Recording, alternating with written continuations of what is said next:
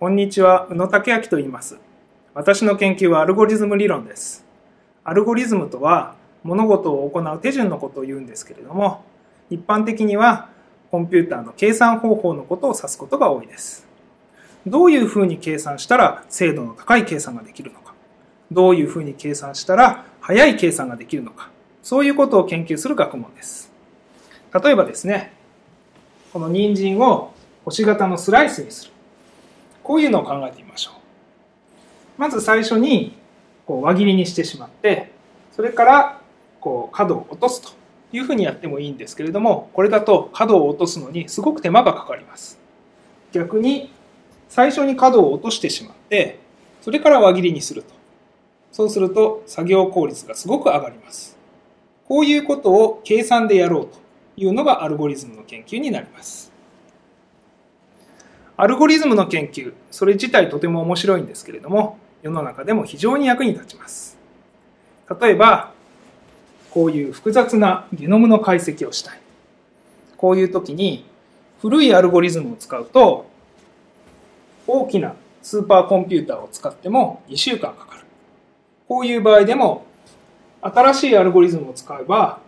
こういう小さい普通のコンピューターでも1時間ぐらいで計算が終わってしまう。こういうことが十分あり得ます。これぐらい計算が早くなると、複雑な計算をする問題。例えば、似たものを見つけ出す類似検索。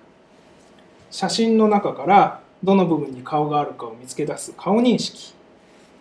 個人個人に合わせておすすめの商品を自動的に見つけ出す行動予測。こういったことが実現可能になってくるわけです。アルゴリズムの研究者はこういうことを実現するために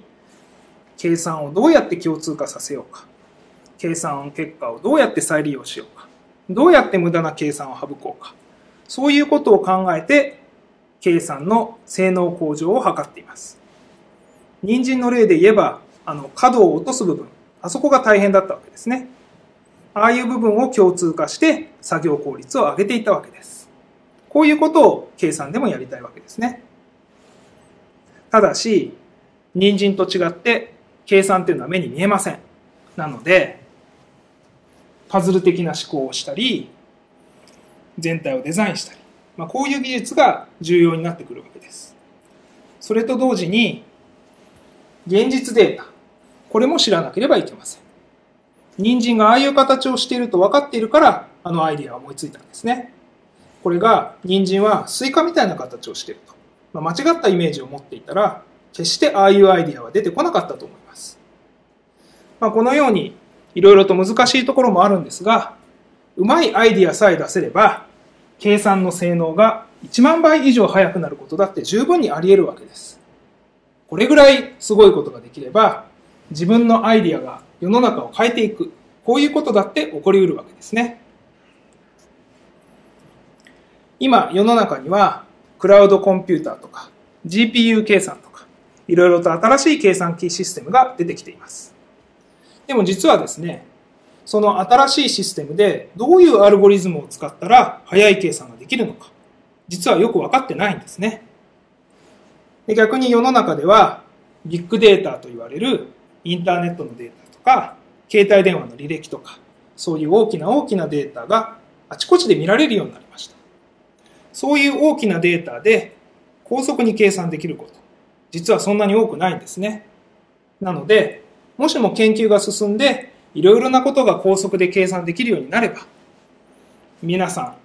ああ、こういうこともできるかもしれない。ああ、こういうこともできるかもしれない。いろんなことを試していくようになると思うんですね。でそうすれば、まあ、こういう携帯電話みたいな小さなデバイスでも、もっともっといろいろと楽しいことができていく。そういう世の中になるんじゃないかなと思います。ハードウェアの研究と違って、みんなで大きな計算機を作り上げていこう。そういう学問ではないんですが、小さいところから始まった研究が、だんだんだんだん世の中に広がっていって、それがやがては世の中を変えていく。